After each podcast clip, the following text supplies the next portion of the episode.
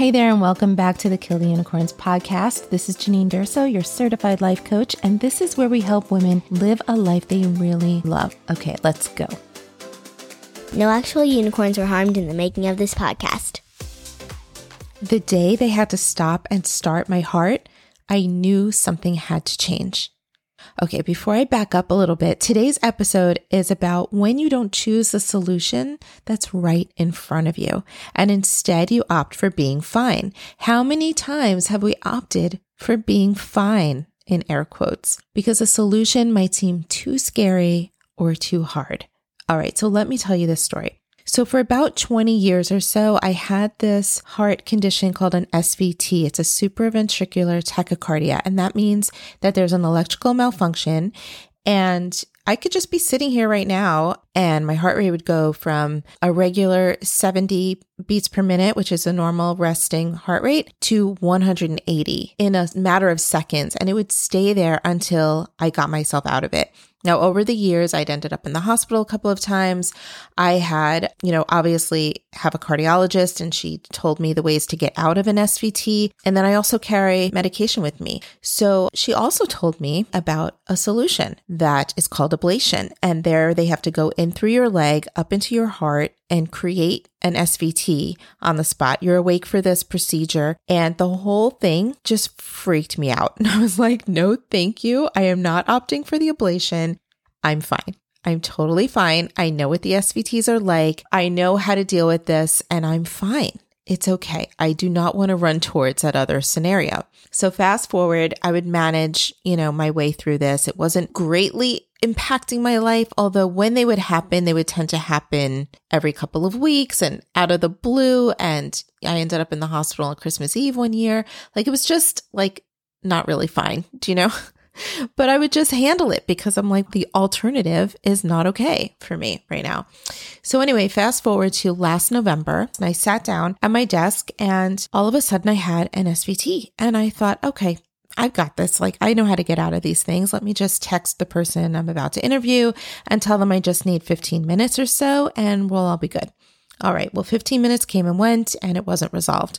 Half an hour, I call my cardiologist and she said, if it doesn't resolve in the next 20 minutes, that we should probably go to the ER. So by the time we get to the emergency room, I'm in this state of an elevated heart rate for almost two hours. I mean, I was out of breath. It was like I was running a marathon. And by the time I got to the hospital, my heart rate was a steady 175. They take me right away. They do all these tests and they said, listen, you cannot be in this elevated state for this long because there is potential for this to turn into something worse. So we need to stop and start your heart and basically reboot you.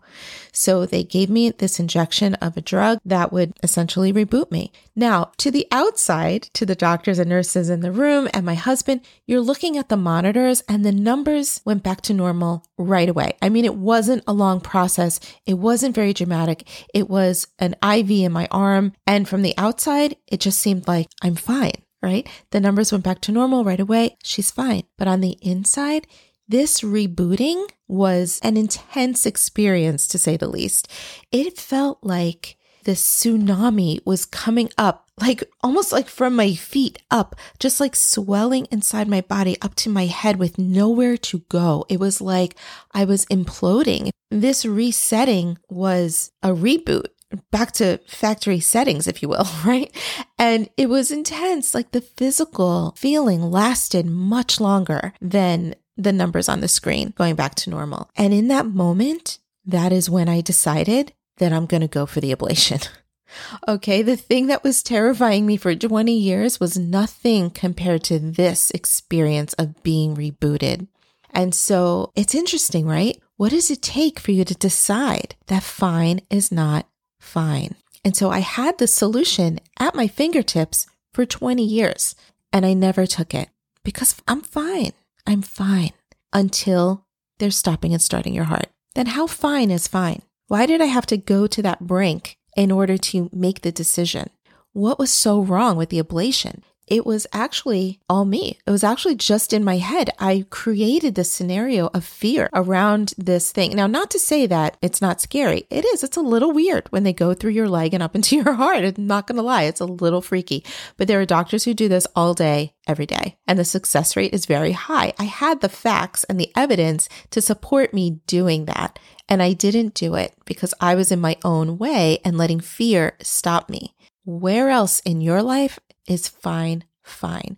Where are you settling for not running towards a solution because it feels scary? What is it going to take for you to decide? What's interesting is I did have the ablation. And yeah, of course, it was a little scary. It's a little freaky, but I'm going to tell you a story in the next episode about what made that experience much better for me. But honestly, I could have made it better myself years ago.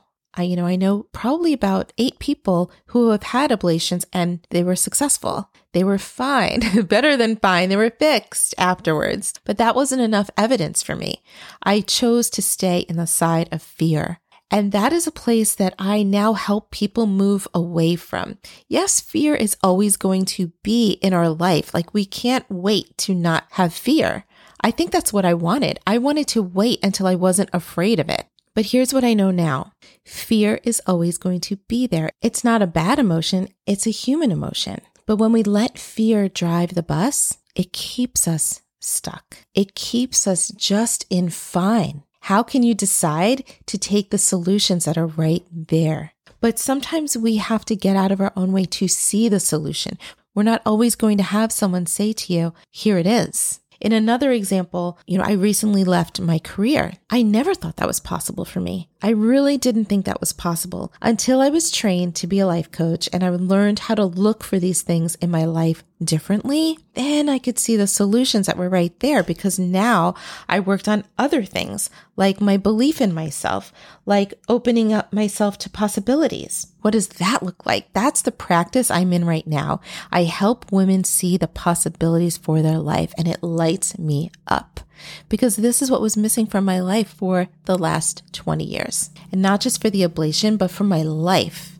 What did I want my life to look like? So there are solutions right here in front of you, but we're so busy telling ourselves we can't have them, that we don't know what they are, that it's not possible. Like I like to say, we can't read the label from inside the jar. Sometimes it takes someone else to show you what's possible for you, but I'm going to teach you how to see them for yourself. It is life changing. And that is exactly what I've done in these last six months is change my life. Not only did I change my heart, but then I changed my life because now I know how. Now I know what it actually takes for real.